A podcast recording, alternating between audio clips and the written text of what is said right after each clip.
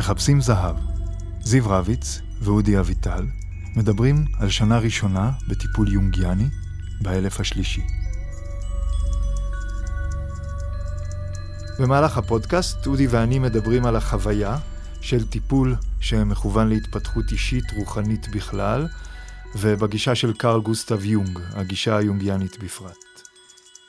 אנחנו מציגים מושגים כלליים ויונגיאנים ומדברים עליהם. במהלך הפגישות אנחנו עוקבים אחרי פרקים של ספר שנקרא Looking for Gold, ודרכו אנחנו מלווים את סוזן בשנת הטיפול הראשונה שלה. בסוף כל פרק אנחנו שואלים שאלות על האופן שבו מתנהל הטיפול, ולפעמים אנחנו גם עונים עליהן. תהנו.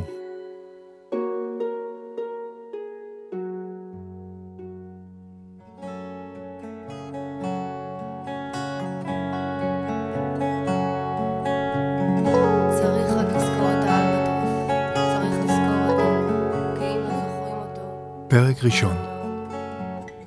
ללכת למקום אחר. בפרקים הראשון והשני נגלה כיצד סוזן בוחרת את המטפל שלה, ונדבר על החוויה בתחילת הטיפול.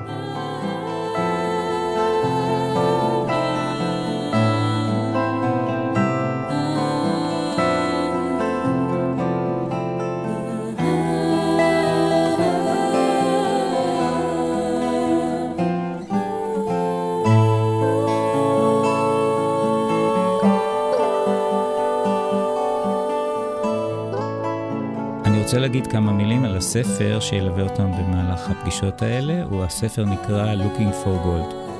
הספר פורסם בשנת אלף תשע מאות תשעים ושבע על ידי המחברת, שיש לה שם מאוד קשה, סוזן די בן גרם, שאנחנו נקרא לה פשוט סוזן בהמשך. יש לזה קצת התייחסות גם בטקסט לשם הקשה שלה, זה לא רק קשה לי.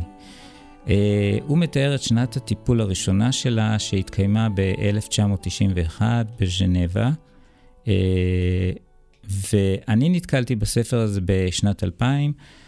אז כשנתקלתי בו חשבתי שזאת עדות uh, מיוחדת מאוד על התחלת טיפול בכלל ועל uh, על הטיפול היונגיאני הקלאסי, והיום אני חושב שאנחנו נתייחס אליו יותר מההזדמנות ל- להסתכל על הטיפול מהצד של המטופל, כיצד הוא חווה אותו. הספר בנוי כך שהוא מחולק לפרקים, uh, כל פרק פרק פחות או יותר כנראה הוא מתייחס לחודש טיפול, והוא מתחיל בחלום.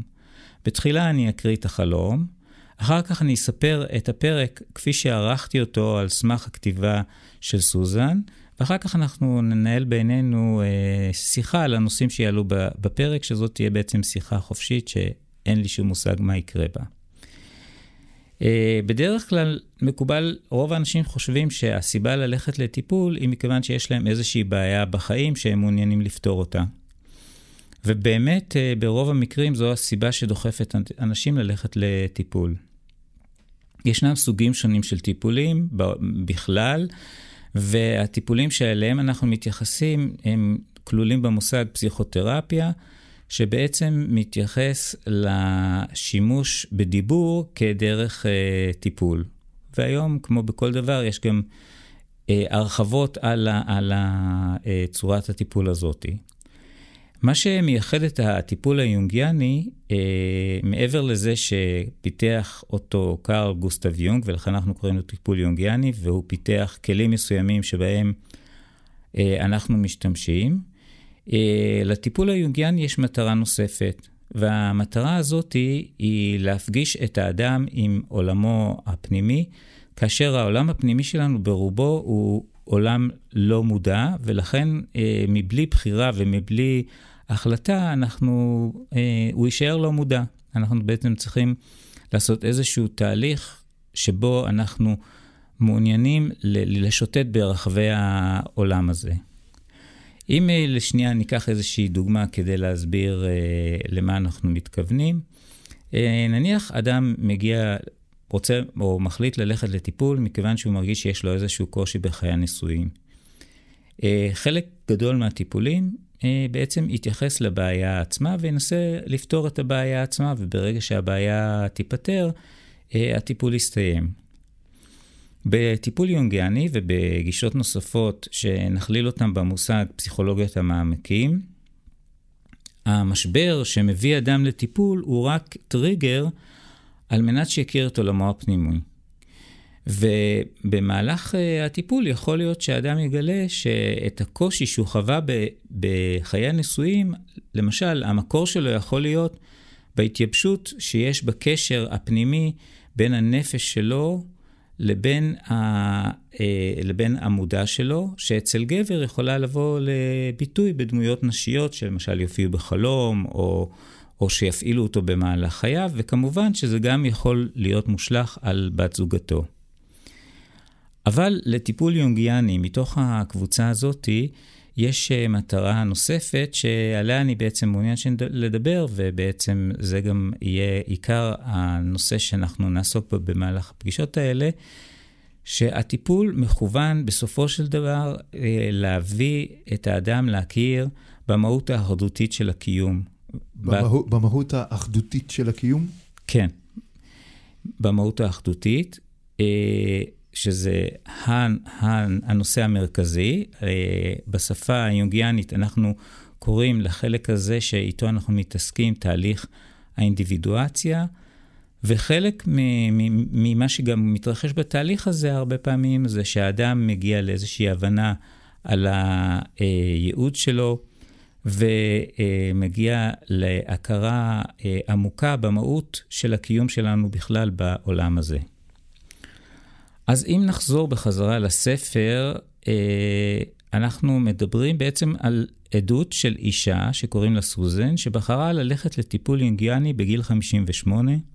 היא אישה מן היישוב, היא נשואה ואם לשישה ילדים. Uh, הגיל שלה הוא גם משמעותי, מכיוון שזאת אישה בוגרת שכבר השלימה את, את רוב התפקידים שבדרך כלל בחברה הקלאסית מצופה uh, מאיתנו לעשות, והיא בוחרת ללכת לטיפול.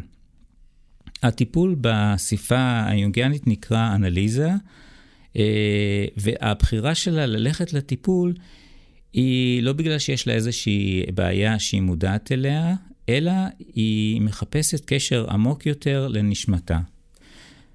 וכשהחברים והמשפחה שלה שאלו אותה מדוע היא בכלל רוצה ללכת לטיפול, היא השיבה שהאנליזה היונגיאנית היא לא עוסקת בטיפול בבעיות בלבד, אלא היא גם עוסקת בממדים אחרים שקשורים בנשמה, ובמסע שהנשמה עושה בלילה, ושיש לה רצון לחלוק את החוויה הזאת עם מישהו. הטיפול שלה נמשך שלוש שנים, ואת הספר היא כותבת רק על השנה הראשונה. היא כותבת שבשנה הראשונה היא חשה שהחלומות הנחו את הטיפול, ודרך החלומות היא הבינה את הנושאים שבהם הנפש שלה עסקה באותה תקופה. בשנה השנייה, ואני מניח שזה קצת חלוקה נוקשה, נעשתה עבודה על התכנים העמוקים שעלו, ואני מנחש שמה שהיא מתכוונת לומר בזה, שהיא בעצם התחילה להפנים את התובנות, והתחילה לעשות איזה שהם שינויים, או להביא את התובנות שלה לתוך החיים שלה. והשנה השלישית עסקה במטרה העיקרית, שהיא לפגוש את השכבה הנשמתית של חייה. כך סוזן שמה בעצם את, ה, את הדברים במילים שלה, כדי להסביר את מה שהיא הבינה על מה שקורה בטיפול היונגיאני.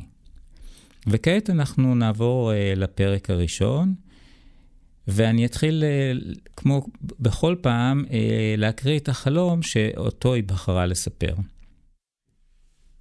פרק ראשון, ללכת למקום אחר. החלום. אני הולכת לאיזשהו מקום לרפא את הכתף שלי. בצד שמאל נמצאת אישה, בצד ימין גבר. אני לא רואה את פניהם. אנחנו יורדים במורד גרם מדרגות גדול עד למרתף. שם הכל חשוך ומוזר.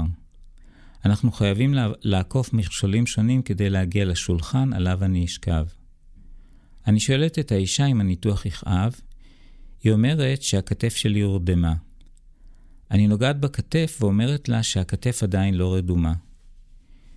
היא אומרת שרק פני השטח הרים, ומתחת הכתף מורדמת.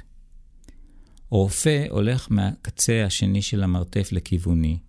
אני מזהה אותו כחבר ותיק, גבוה ומושך. הוא לבוש בחליפה שחורה. הוא מתיישב ולא אומר דבר. אני מסתכלת על הכתף ומרגישה שהיא תחלים. החלום נחלם ב-תשעה עשר למרץ אלף תשע מאות תשעים ואחת. סוזן מספרת כיצד היא הגיעה למפגש הראשון. סוזן היא בת חמישים ושמונה, היא סופרת, בת זוג, אם וסבתא. יש לה שישה ילדים בוגרים, הגדול או הגדולה מביניהם בין שלושים ושתיים והקטן ביותר בין עשרים. יש לה חברים רבים. בקיצור, במהלך שנות חייה מילאה את כל הציפיות שיש לאישה מן היישוב. באותה תקופה היא התחילה לקרוא ספרים של קארל גוסטב יונג, ואז היא מחליטה באופן מודע ללכת לטיפול כדי להפנים את הידע שרכשה, ולמצוא את הקשר בין המודע ובין הלא מודע ולחיות בשני העולמות. כך היא מגדירה את המטרה שמביאה אותה לטיפול.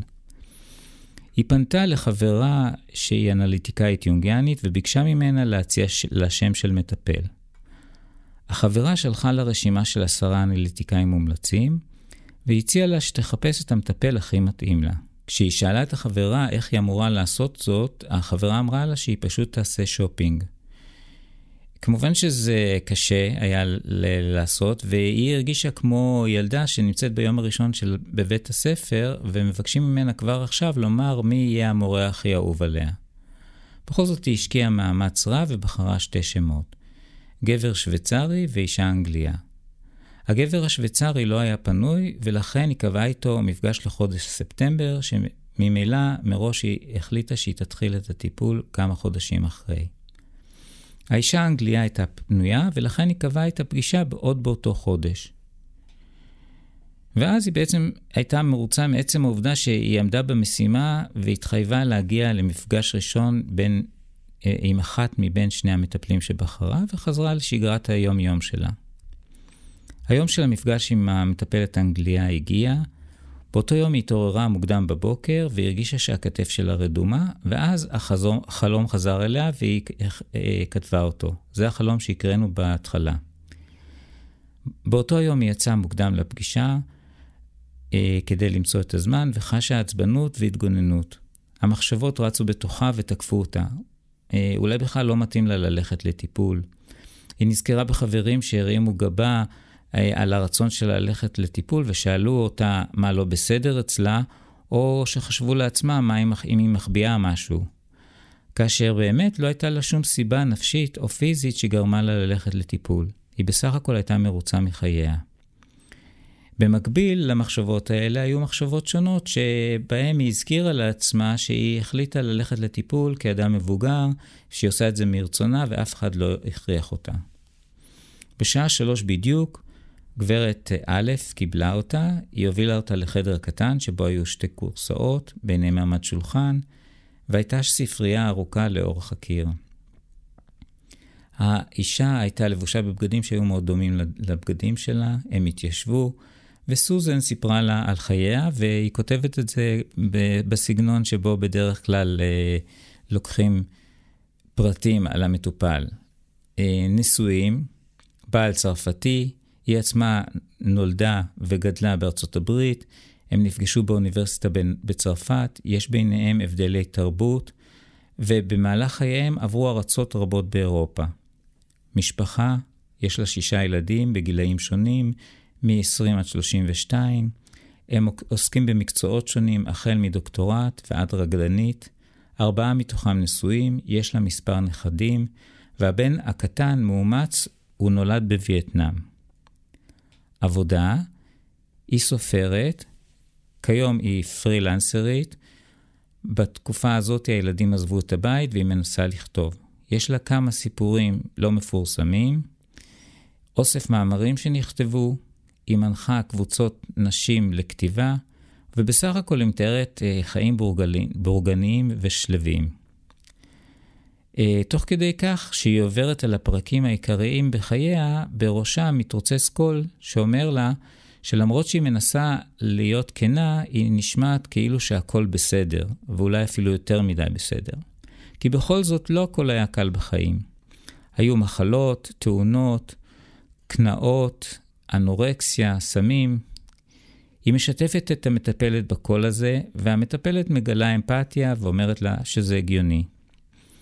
ואז היא שואלת אותה, המטפלת, ומה עם רוחניות? סוזן היא קתולית. בהתחלה הייתה פרוטסטנטית, ואחרי האוניברסיטה היא המירה את דתה. יש לה רעב לרוחניות. היא מספרת, ובתור אישה מאוד אינטלקטואלית, היא מונה כל מיני ספרים והוגים שעקבה אחריהם. היא גם לקחה חלק בסדנאות ובקבוצות רוחניות שפעלו באותה תקופה. בשנת אלף תשע מאות שבעים, כשהם עברו לז'נבה, היא מצאה איזשהו מנזר שבו מצאה שלווה, וזה מקום התבודדות שלה והיא חוזרת בערי האלפים. ככל שהפגישה המשיכה, היא הרגישה יותר ויותר נוח עם המטפלת, והיא חשבה שהיא בעצם מצאה את האנליטיקאית המתאימה לה, בין השאר גם מכיוון שהיא הרגישה שהיא מאוד דומה לה, היא הייתה לבושה באופן דומה, ואפילו הכירה את המנזר שבו היא אהבה להתבודד. הייתה לה תחושה שהיא מרגישה נוח כמו עם איזושהי מכרה, אה, שהיא יוכל לנהל את השיחה האינטימית ונעים ונוח לה איתה. ואז כשהיא הרגישה מספיק נוח, עד כדי כך שהיא אפילו הייתה בטוחה שהיא יכולה לשאול את המטפלת שאלות, גברת א' שאלה אותה אם היא הביאה חלום. היא אמרה לה שבכל פגישה הם יעבדו על חלום אחד. את שאר החלומות שהיא תחלום באותו שבוע, שבוע היא תביא למטפלת, שתקרא אותם, אבל לא יהיה להם זמן לעבור על כולם. סוזן הייתה מוטרדת מה יקרה אם לא יהיו לה חלומות. היא כבר רושמת חלומות שנתיים, והיא שמה לב שהם לא באים באופן סדיר. המטפלת הרגיעה אותה ואמרה לה שכרגע לא תדאג, ושהם יתרכזו כרגע בחלום שהביאה. היא הקריאה את החלום שהביא, שנכתב בתחילת הפרק, וגם הרגישה תוך כדי הקריאה שהיא חוזרת לסיטואציה שהייתה בחלום. איך הרגשתי עם החלום? שואלת אותה המטפלת. הוא הרגיש לה אמיתי. הכתף אכן הציקה לה כשהיא התעוררה, עד כדי כך שלא יכלה לכתוב את החלום, והיא קמה מהמיטה כדי לרשום אותו במחשב האישי שלה, ואפילו כשחזרה שוב למיטה, עדיין הכתף הייתה רדומה.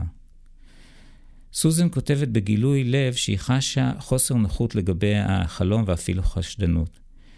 כמי שהגיעה לטיפול יונגיאני אחרי שהיא כבר למדה והכירה את גישתו של יונג, רוב האנשים לא מעמיקים עד כדי כך לקרוא מה יהיה סוג הטיפול שאליו הם מגיעים. היא ידעה מראש כמה דברים. היא ידעה את החשיבות שיש לחלום הראשון בטיפול. והחלום הזה נחלם בלילה שלפני הטיפול. היא חשבה שחלק מהפרטים בחלום נראים לה ברורים למדי. למשל, הירידה לגרם המדרגות מטה. היא לא מפרטת, אבל אני יכול לומר שבאופן קלאסי זה יכול למשל לסמל את הבחירה של הנפש לרדת ולהיכנס לתוך חלום מודע. היא מלווה בחלום באישה מצד ימין וגבר מצד שמאל. באופן קלאסי זה יכול ל... ל... להיות סמל לניגודים שונים, למוח ימין, למוח שמאל. למודע ולא נודע ולא מודע, כך שזה אה, כנראה דברים שהיא חשבה שאיכשהו אה, השפיעו על החלום שלה. וגם כל המצב של הניתוח והמרתף אה, נראו לה כרמיזות על אלכימיה ועוד ועוד אה, דברים שהיא יודעת אותם מהלמידה שלה. המטפלת מפסיקה את רצף האמירות האינטלקטואליות האלה והיא שואלת אותה שאלה פשוטה. ומה קרה על הכתף שלך? מדוע היא זקוקה להחלמה? הכתף שלי? סוזן נכנסת באופן מלא לחוויה, לחוויה ולסיפור. לפני יותר מעשר שנים נפלתי מגרם מדרגות בביתנו. פרקתי את הכתף וסבלתי מקרעים ברקמות שונות. הפציעה העטה אותי וחיווה אותי לשנות את כל ההרגלים ודפוסי החיים שלי. פגשתי רופאים שונים שלא יכלו לעזור לי, ובסופו של דבר נאלצתי לחיות עם זה. כיום נראה לי שזו הזדמנות עבורי לחיות אחרת, לחיות יותר בטוחי, היא אומרת. והמטפלת שואלת, ומה חשיבותו של הסדק? המילה סדק הכתה בה. אכן היה סדק בכתף שלה, אבל בו בזמן קפץ לראשה סדק אחר. והיא מספרת, פעם עברתי תאונת דרכים. היא נסעה כהרגלה להתבודד במנזר שדיברה עליו קודם, כחלק מהתרגול הרוחני, הרוחני שבו היא עוסקת.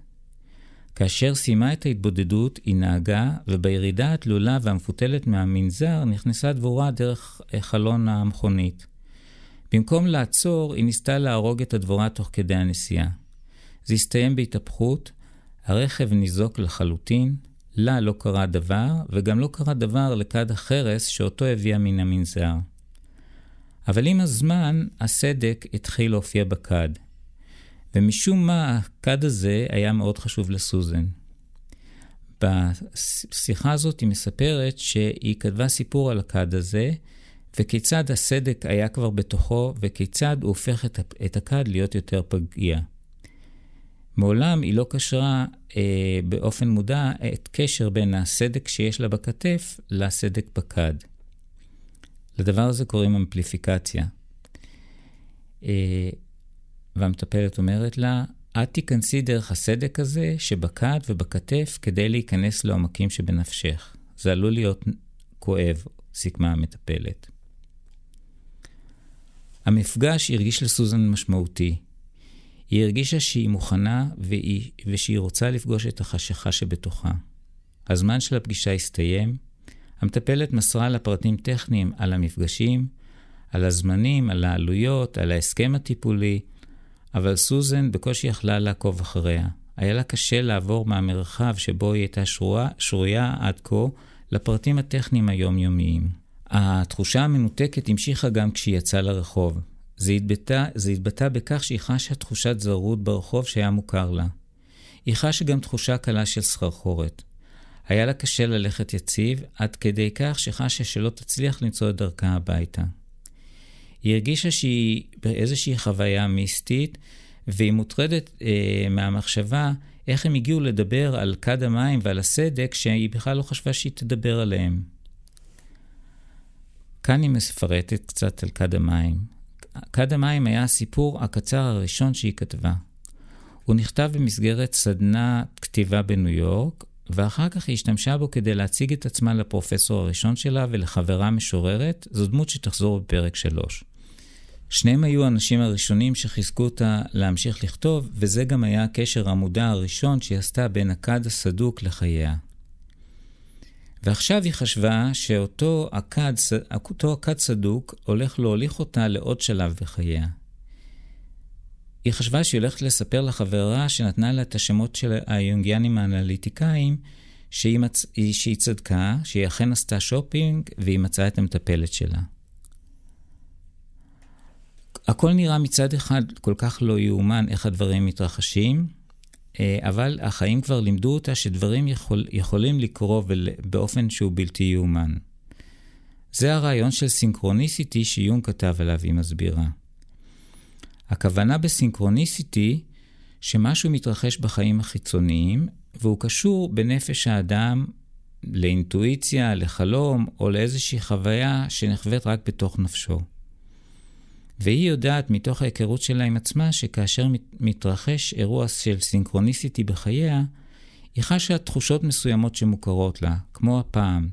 היא חשה יותר חיונית, חום פנימי, זוהר פנימי, תחושה שמתרחש משהו מעבר להסתברות הסטטיסטית, ולכן יש לה הרגשה של קסם. בחוויה שלה, החלום הראשון הוא לא נחלם במקרה לילה לפני שהגיעה למטופלת, וגם לא מקרה שהמטופלת הכירה את המנזר שבו התבודדה.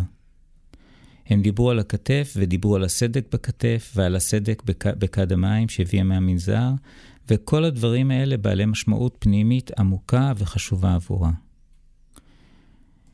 זה לא היה מקריות, היא כותבת ומסבירה. אנחנו חווים דברים שנראים שונים ולא מחוברים לאורך חיינו. אבל אם אנחנו עוצרים ומסתכלים על ההתנסויות שלנו בחיים, בחוץ ומקשרים אותם לדברים שמתרחשים בעולמנו הפנימי, האירועים האלה מסתדרים באופן לא מקרי. יונג קרא לרמה הזאת לא מודע קולקטיבי. השכבה מורכבת ממרכזי אנרגיה, שאנחנו קוראים להם ארכיטיפים, והם משותפים לכל בני האדם. המרכזים האלה מתגלים לנו כסמלים אוניברסליים. כאשר נוגעים בשכבה הזאת מתרחשים דברים שונים, כולל אירועים של סינכרוניסיטי. וכאן היא משתפת באירועים פנימיים וחיצוניים שהתרחשו והובילו אותה לתחושות שעליהם היא דיברה. למשל, הרופא שמופיע בחלום הוא בעל של חברה טובה שלה. הם גרים בסן פרנסיסקו שהיא מרוחקת בערך עשרת אלפים קילומטר מז'נבה, ששם סוזן גרה. הם לא מתראים הרבה, ויחד יחד עם זאת, מהרבה בחינות, יש להם חיים מקבילים. יש, לשניהם יש שישה ילדים, שניהם קראו לילד השישי שלהם דניאל, מבלי לדעת זה על זה. וכשהתחילה לקרוא את הספר היונגיאני הראשון, אותו חבר שלח לה, כנראה מבלי לדעת שהיא קוראת על יונג, ספר שנכתב על המשמעות של המסע הרוחני, כשהוא משווה בין סמלים שיונג משתמש בהם ובין קדושה בשם תרזה. הספר היוצא דופן הזה מראה כיצד הסמלים של חיי הרוח הם אוניברסליים. ההופעה של הרופא בחלום בדמותו הרגישה לה כחיבור עמוק נוסף שקיים ביניהם. דבר נוסף שהיא חוותה, שכאשר היא הלכה ברחובות של ז'נבה אחרי הפגישה, היא הרגישה שהאור שלה מצטמרר ומחוסה באור אבז. וקפץ לה עוד איזשהו סימן שהיה לה משמעותי. היא נזכרה שאפלטון דיבר על זה שאור אבז יש לו קשר לשרידים הקדומים במבנה האנרגטי של הנשמה שלנו, כאשר לנשמה היו עדיין כנפיים, וכאשר אנחנו מתחברים אליהם יותר, אנחנו גדלים יותר לכנפיים. וואו. זה אפלטון אמר? כן. וואו. יש לי אור בעובד. בזה בעצם אנחנו מסיימים את הפרק הראשון, ואני רוצה רק ככה להזכיר כמה נושאים שעולים בפרק הזה. בפרק הזה עולים החוויות הראשונות שקשורות בהחלטה ללכת לטיפול וכיצד בוחרים מטפל. מושגים יונגיאנים כמו החלום הראשון, אמפליפיקציה, ארכיטיפים, נשמה, סינכרוניסיטי, מודע, לא מודע, לא מודע קולקטיבי, והיום גם חשוב שנוסיף לזה את המודע הקולקטיבי. אז זה היה הפרק הראשון. בספרה של סוזן, שאנחנו לא יודעים איך להגיד את השם משפחה שלה. Looking for Gold. Looking for Gold. ובעצם למדנו פה כל מיני מושגים, מבחינתי שהם חדשים לגמרי, זאת אומרת שאני ניגש לטיפול יונגיאני, ויש לי כמה שאלות לגבי המושגים האלה. קודם כל, מה שבעצם, אני, אני אעשה את זה אליי לא במסודר לגמרי, אבל, אבל למשל הבאת את המושג הארכיטיפים. הסברת מה המושג הזה, וזה, קודם כל, זה, זה, זה דרך מדהימה לראות את ה, בעצם את, הש, את השכבות התחתונות, כאילו נקרא לזה ככה, זה בסדר. אה, אה, אם אני רוצה להתחיל להעמיק ב, בעצם בארכיטיפים, איפה אני לומד את זה? איפה אני מוצא דברים שמסבירים לי ארכיטיפים, נגיד, של תרבות מסוימת, או האם יש ספר שמאגד את כל הארכיטיפים בעולם? ישנם ספרים שונים שמי שיהיה מעוניין להתעמק בידע הזה כידע, כאיזושהי אינפורמציה שרוצים ללמוד על זה יותר, אז אני אגיד שכמעט בכל ספר יונגיאני שפורסם בעברית יש איזשהו הסבר על הארכיטיפים ועל המושגים הבסיסיים יונגיאניים, ובוודאי ישנם ספרים שנכתבו על ארכיטיפים או מנסים להגד ארכיטיפים שונים.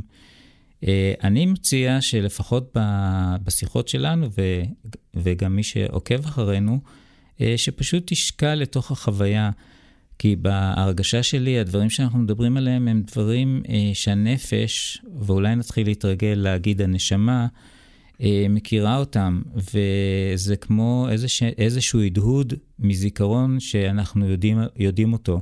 גם אם אנחנו לא יודעים בדיוק בדיוק מה הכוונה במושג ארכיטיפיים, זה מהדהד למשהו פנימי שמוכר לנו. בניסיון שלי, אנשים שמרשים לעצמם להיות חופשיים ולתת למושגים האלה פשוט לשקוע, הם פתאום מתחילים לדבר עליהם, או להביא, או לשאול שאלות, או להביא דוגמאות מעולם הפנימי, כך שזה נראה לי שזה דבר שהוא מאוד מאוד טבעי ומוכר לנו מתוך עצמנו. אז אני בעצם רק אשקע לתוך הארכיטיפים, ונראה מה יהיה. זה בתנאי שאתה באמת מבין מה התכוונתי, או מה, מה נאמר, אבל אתה יכול להביא אולי איזשהו הסבר שלך, למשל, כדוגמה, אם יש לך מה לומר.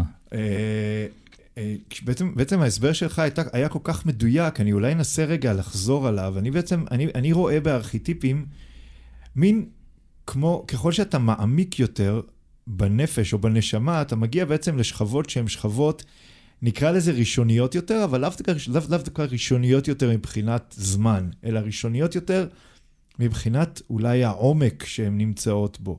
שזה אפילו לא מאה אחוז מדויק המילה הזאת, אבל אנחנו הולכים לשכבות שהן עמוקות יותר.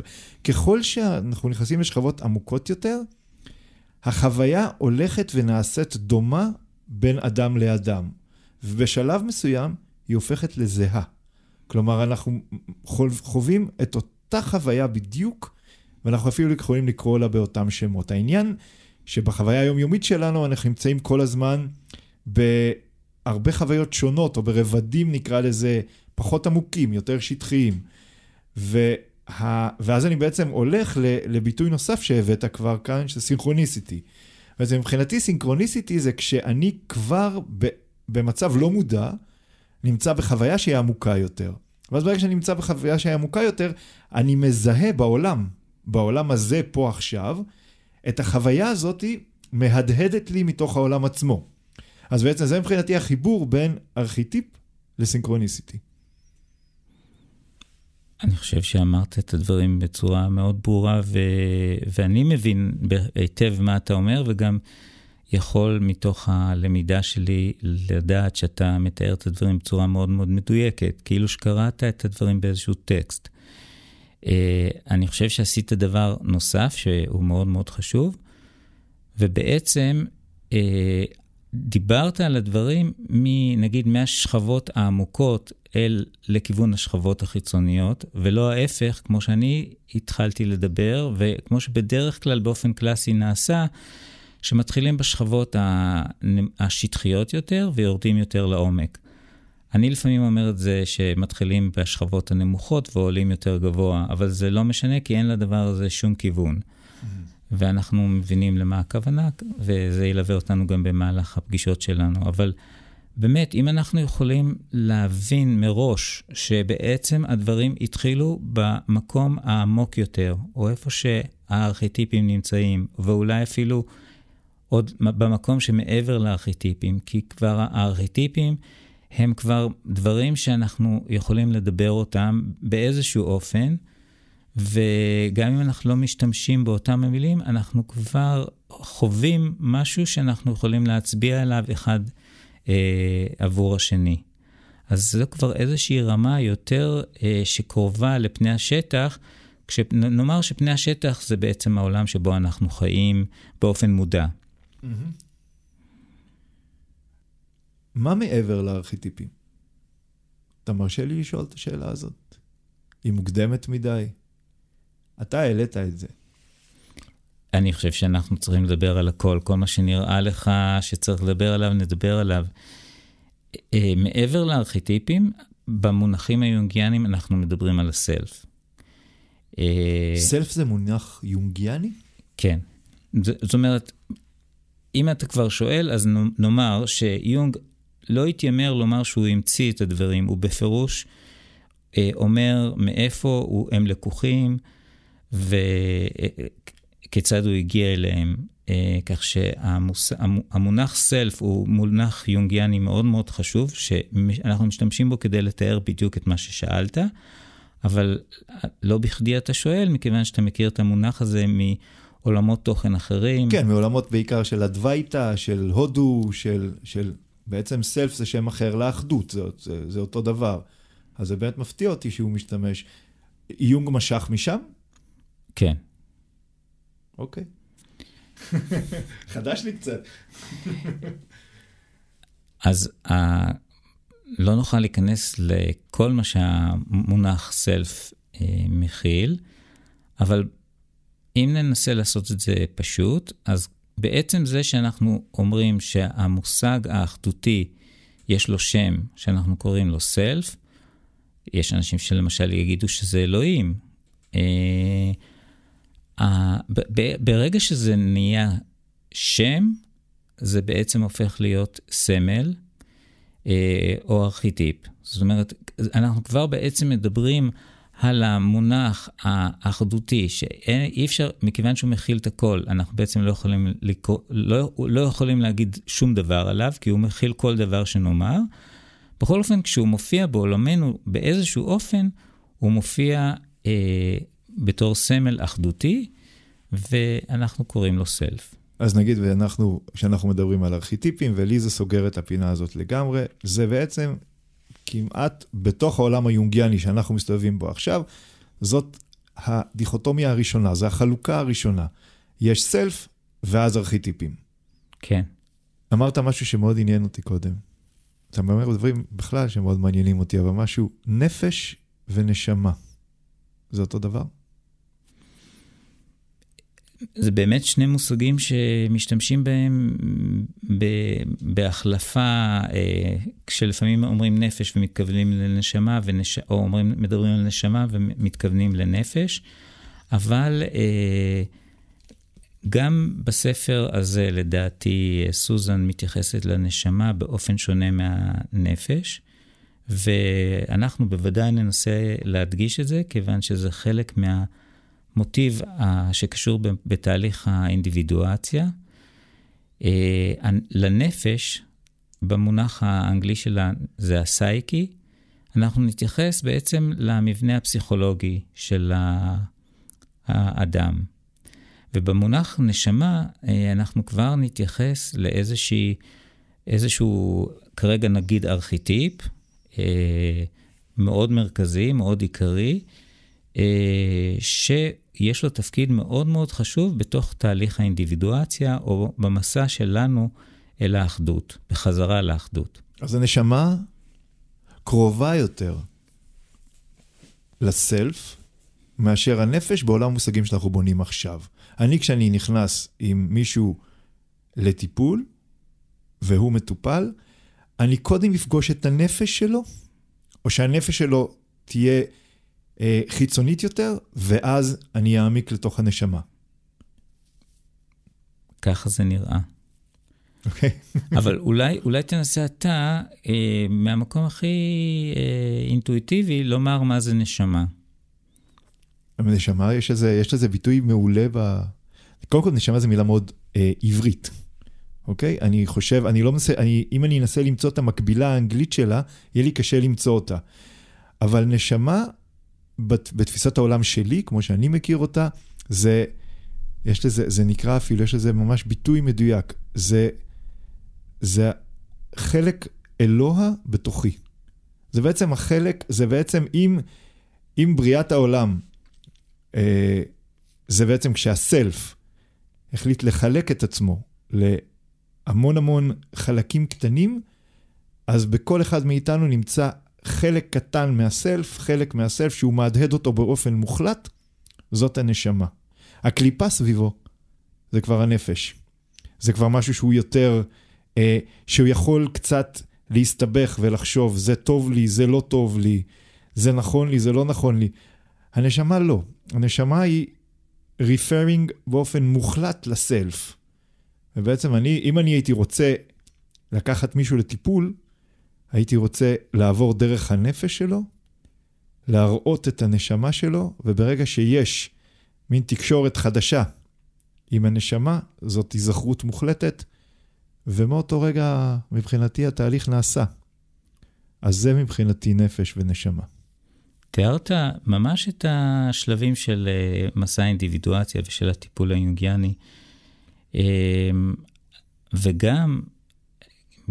בעצם העובדה שאתה יכולת להביא הסבר כל כך רחב ומלא על מה, מה, מה אומר הארכיטיפ של הנשמה, אז לכן אנחנו בעולם היונגיאני אומרים שאנחנו מדברים על שכבה אחדותית, שאנחנו, שיונג קרא לה הלא מודע הקולקטיבי, שבו באמת, כמו שאמרת גם קודם, בעצם הדברים הם אוניברסליים, למרות שהחוויה היא חוויה מאוד מאוד אישית, והדברים נאמרו בצורה אותנטית, במילים שלך ובאופן שלך, הם תיארו דבר שמופיע בספרים ובתרבויות שונות, בדיוק באותה צורה. וזה לא יהיה זר למישהו שיבוא מתרבות אחרת, ושהוא ישמע את הדברים האלה, אלא הוא ישר יוכל לקשור את זה למושגים ולתכנים שמופיעים בדת שלו, או בתרבות שלו, או במיתוסים שלו, או בסיפורים העממיים ש... שהוא גדל עליהם, והוא מגדל את ילדיו עליהם. חשוב לי להגיד לך עכשיו בדיוק, שלא רק שזה לא זר, באותו רגע שהדברים מתיישבים אחד על השני, זאת התחושה שלי עכשיו, ברגע הזה. מיד הסיפור נהיה ברור. ההקשר בין הלא מודע הקולקטיבי, לארכיטיפ, לסינכרוניסיטי, זה פתאום הופך להיות שוב אחד, שוב איזשהו כמו, משום מה, אני רואה תמונה של כמו לונה פארק הזה, ופתאום אני רואה אותו מלמעלה. יש גם את הגלגל הענק, יש גם את, ה, את הרכבת הרים, יש גם את, ה, את הסינדרלה הזאת, אבל בסופו של דבר זה הכל אותו דבר, אתה יכול להסתכל על זה דרך, אתה יכול אה, ליהנות מזה, ליהנות מזה וליהנות מזה, וברגע שאמרת את זה, כאילו נוצרה הרמוניה, כאילו כל הדברים הפכו להיות עוד פעם אחד. אוקיי? אולי משהו שעוד לא התעסקנו בו, מבחינת, ה, מבחינת ה, ה, ה, המושגים שדיברנו בפרק הזה, קודם כל אמפליפיקציה. זה בעצם כבר משהו טכני יותר. זאת אומרת, זה חלק, זה, זה בעצם איזשהו ביטוי של משהו שצריך לקרות תוך כדי טיפול. נכון.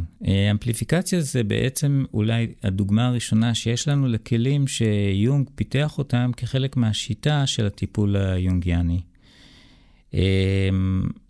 אמפליפיקציה היא כאשר אנחנו משתמשים באיזשהו מושג שבדרך כלל המטפל, מטופל מביא או שמופיע בחלום, ואנחנו מעוניינים לגרות את הנפש, ללכת על דרך הקצה החוט הזה יותר לעומק, ולהגיע לשורש הנשמתי של המושג בעולמו של הבן אדם. מדהים, רגע. יש לך אפשרות להגיד את זה שוב? אני אנסה. אז אמפליפיקציה היא בעצם טכניקה שיונג פיתח, שהמטרה שלה אה, היא בעצם להוביל במהלך הטיפול את המטופל מאיזשהו אה, מושג שעלה על פני השטח, דרך איזה חלום או דרך איזושהי אמירה שהוא אומר, אה, יותר פנימה. זה כמו להחזיק בקצה חבל וללכת יותר ויותר פנימה לתוך המערה, כדי להגיע לשורש הנשמתי שממנה המושג הזה עלה לפני השטח. איך זה נעשה באופן טכני? באופן טכני, כשאנחנו פשוט שואלים את המטופל על המושג שעלה נגיד בחלום, מה זה אומר לו, או שיתאר אותו, ואז תוך כדי זה שהוא מתחיל לדבר עליו, בעיקר מכיוון שהוא נמצא בתוך איזושהי חוויה באותו הרגע, הוא לא מדבר מהראש, הוא, הוא נמצא בתוך, בתוך הסיפור, בתוך הסרט הפנימי הזה, הוא מתחיל לעלות דברים נוספים. למשל, בפרק שאנחנו קראנו, ברור שהנושא של הסדק ושל קד המים הוא נושא שהולך ומתגבר, ככל שסוזן יותר ויותר עסוקה בו, ומכיוון שהשאלה של המטופלת הייתה, נגיד, מטרידה, זה גורם לנפש שלה להביא עוד ועוד חומרים שיובילו אותנו יותר ויותר עמוק. איזה שאלה? השאלה של המטופלת הייתה... של המטפלת. של המטפלת הייתה, ומה עם הסדק? Uh-huh. ובזה היא משום מה, באופן, הייתי אומר אפילו אינטואיטיבי, בחרה כנראה להתמקד, וזה בעצם מה שעורר יותר ויותר את, את הנפש של uh, סוזן לעבוד. אמפליפיקציה יכולה גם לבוא מהצד של המטופל, של המטפל, סליחה, כפי שאנחנו נראה בהמשך. לפעמים גם המטפל מביא איזושהי אמפליפיקציה שהיא באה מעולמו האישי או מהידע שלו, וכשזה בא לשרת את התהליך של המטופל ולעורר בו את ההליכה לכיוון של השורש של משהו שעלה בחדר באותו, באותו הזמן. ושוב, זה קורה מכיוון שכולנו מחוברים באותו, באותו מרחב אחדותי. וואו. זאת אומרת, אני, כשאני, אני כמטפל יונגיאני, אני חווה ממה שאתה אומר, שהמצב תודעה שלי תוך כדי הטיפול, צריך להיות מאוד מדיטטיבי. כי אני מנסה, אני רציתי לשאול אותך תוך כדי שאתה אומר, אז איפה אני מוצא את האמפליפיקציות? איפה, איך אני יודע שזאת אמפליפיקציה, אבל תוך כדי אני גם מבין שאין פה עניין כזה. אני אמצא את האמפליפיקציות אם אני אהיה קשוב בצורה מספיק פנימית למי שמדבר. זאת אומרת, אני צריך להקשיב ביותר מרמה אחת. אני חושב שזה דבר שנרכש במהלך הטיפול. אתה, כאדם שעושה עבודה רוחנית שנים רבות, פיתחת כל מיני כלים, ולכן נראה לך שזה דבר ברור מאליו, שככה אנשים, שאפשר לכוון אנשים לסוג מסוים של... של איזושהי הקשבה פנימית, או אפילו יכולת להקשיב בו זמנית למספר רבדים. אבל uh, רוב האנשים שמגיעים לטיפול, הם, הם מגיעים בפעם הראשונה בעצם לאיזושהי חוויה, שהם אפילו לא יודעים שתוליך אותם בסופו של דבר לכיוון הנשמה שלהם. הרבה פעמים הם פשוט מגיעים כי משהו מציק להם עד כדי כך שמוכנים לעשות הכל כדי שהדבר הזה יפסיק. אני, אני שאלתי על המטפל, אתה עונה לי על המטופל עכשיו.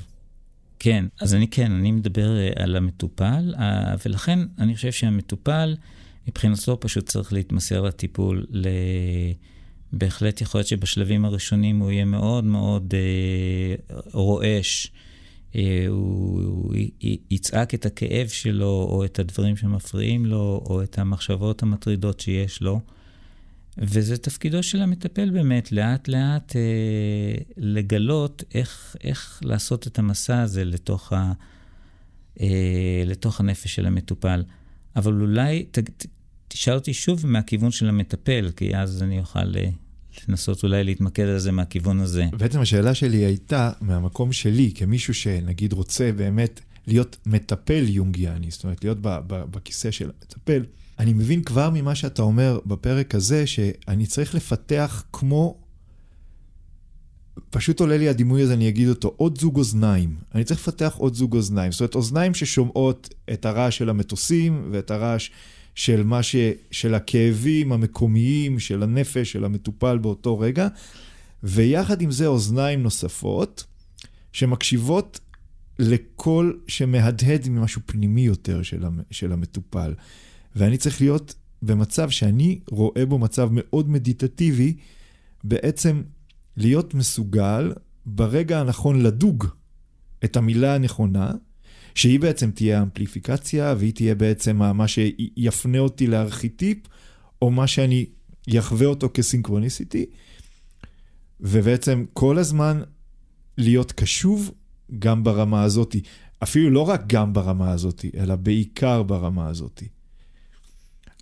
אז אתה, כשבא אליך מטופל, ואני שואל שאלה, באמת שהיא מאוד, היא, היא, היא כמעט אינטימית, אבל אני כן רוצה לשאול אותה. והוא מדבר הרבה על ענייני הנפש שלו. יש לו צרות עם אשתו, יש לו צרות עם... אני לא מקטין את הדברים. אני, יש לו, יש לו, יש לו עניינים פה בעולם שלשמם הוא לכאורה בא. אתה קשוב גם לדיבור הזה, או ש... אתה כל הזמן מחפש את העומקים הארכיטיפיים, הסינכרוניסיטי, התת מודע. אני גם קשוב לרמה הזאת. אי אפשר אה, שלא להיות קשובים גם לרמה הזאת, כי מבחינת המטופל זה הדבר המרכזי שבו הוא עוסק. ואם אנחנו נתעלם מהחוויה האנושית הפשוטה הזאת, מאוד יכול להיות שהמטופל יחווה אותנו כקרים או מנותקים, וזה בוודאי לא יעזור לו יותר להתמסר ויותר להיפתח. מה גם שהרבה פעמים ברמה הזאת מתרחשים דברים שדורשים איזושהי התייחסות, לפעמים אפילו עצות פרקטיות קטנות שיכולות, או שיקוף פשוט, שיכול להביא להרבה הקלה, מה שאגב, גם חבר טוב או שכנה טובה יכולים הרבה פעמים לעשות. אבל כן, מה שהופך אולי את החוויה הטיפולית לכזאת או לשונה, היא בזה שהאדם שיושב מולנו מקשיב לרבדים עמוקים יותר שמדוברים במהלך השיחה. וככל שהמטפל הוא... יותר מסוגל להיות קשוב ויותר ער לרבדים עמוקים, כך האיכות של השעה הטיפולית תהיה גדולה יותר ומשמעותית יותר.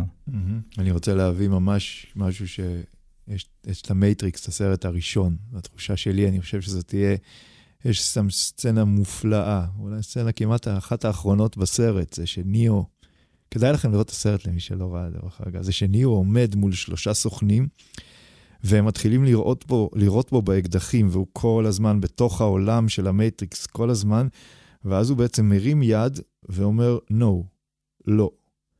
וברגע שהוא אומר את הלא הזה, כמו פלא, כל השכבות החיצוניות מתקלפות, והוא פתאום מתחיל לראות את השכבה הפנימית יותר, את השכבה. ומבחינתי, למרות שזה סוף הסרט, שם מתחיל הסרט. ומבחינתי זה ממש דומה למה שאתה מדבר עליו.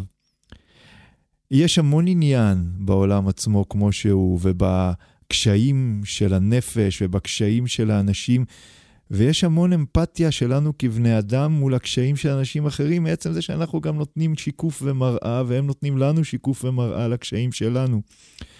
ויש הרבה זמן בעצם לשחות בתוך זה. אבל הרגע שבו התודעה נפתחת לדבר שנמצא מעבר, מבחינתי אז מתחיל הסיפור. ואז מבחינתי גם אולי מתחיל הטיפול. זה שאנחנו מדברים עליו עכשיו.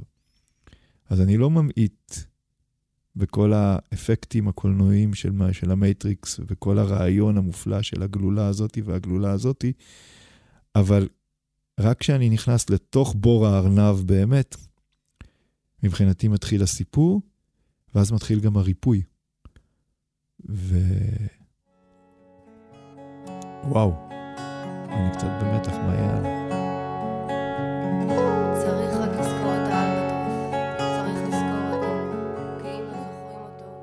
אנחנו מזמינים אתכם להירשם, לעקוב אחרי עדכונים של הפודקאסט שלנו, כדי לדעת על פרקים חדשים כשהם עולים לאוויר. בנוסף, אפשר להגיב ולשלוח שאלות בעמוד הפייסבוק שלנו, שנקרא מחפשים זהב, ואנחנו מבטיחים להגיב.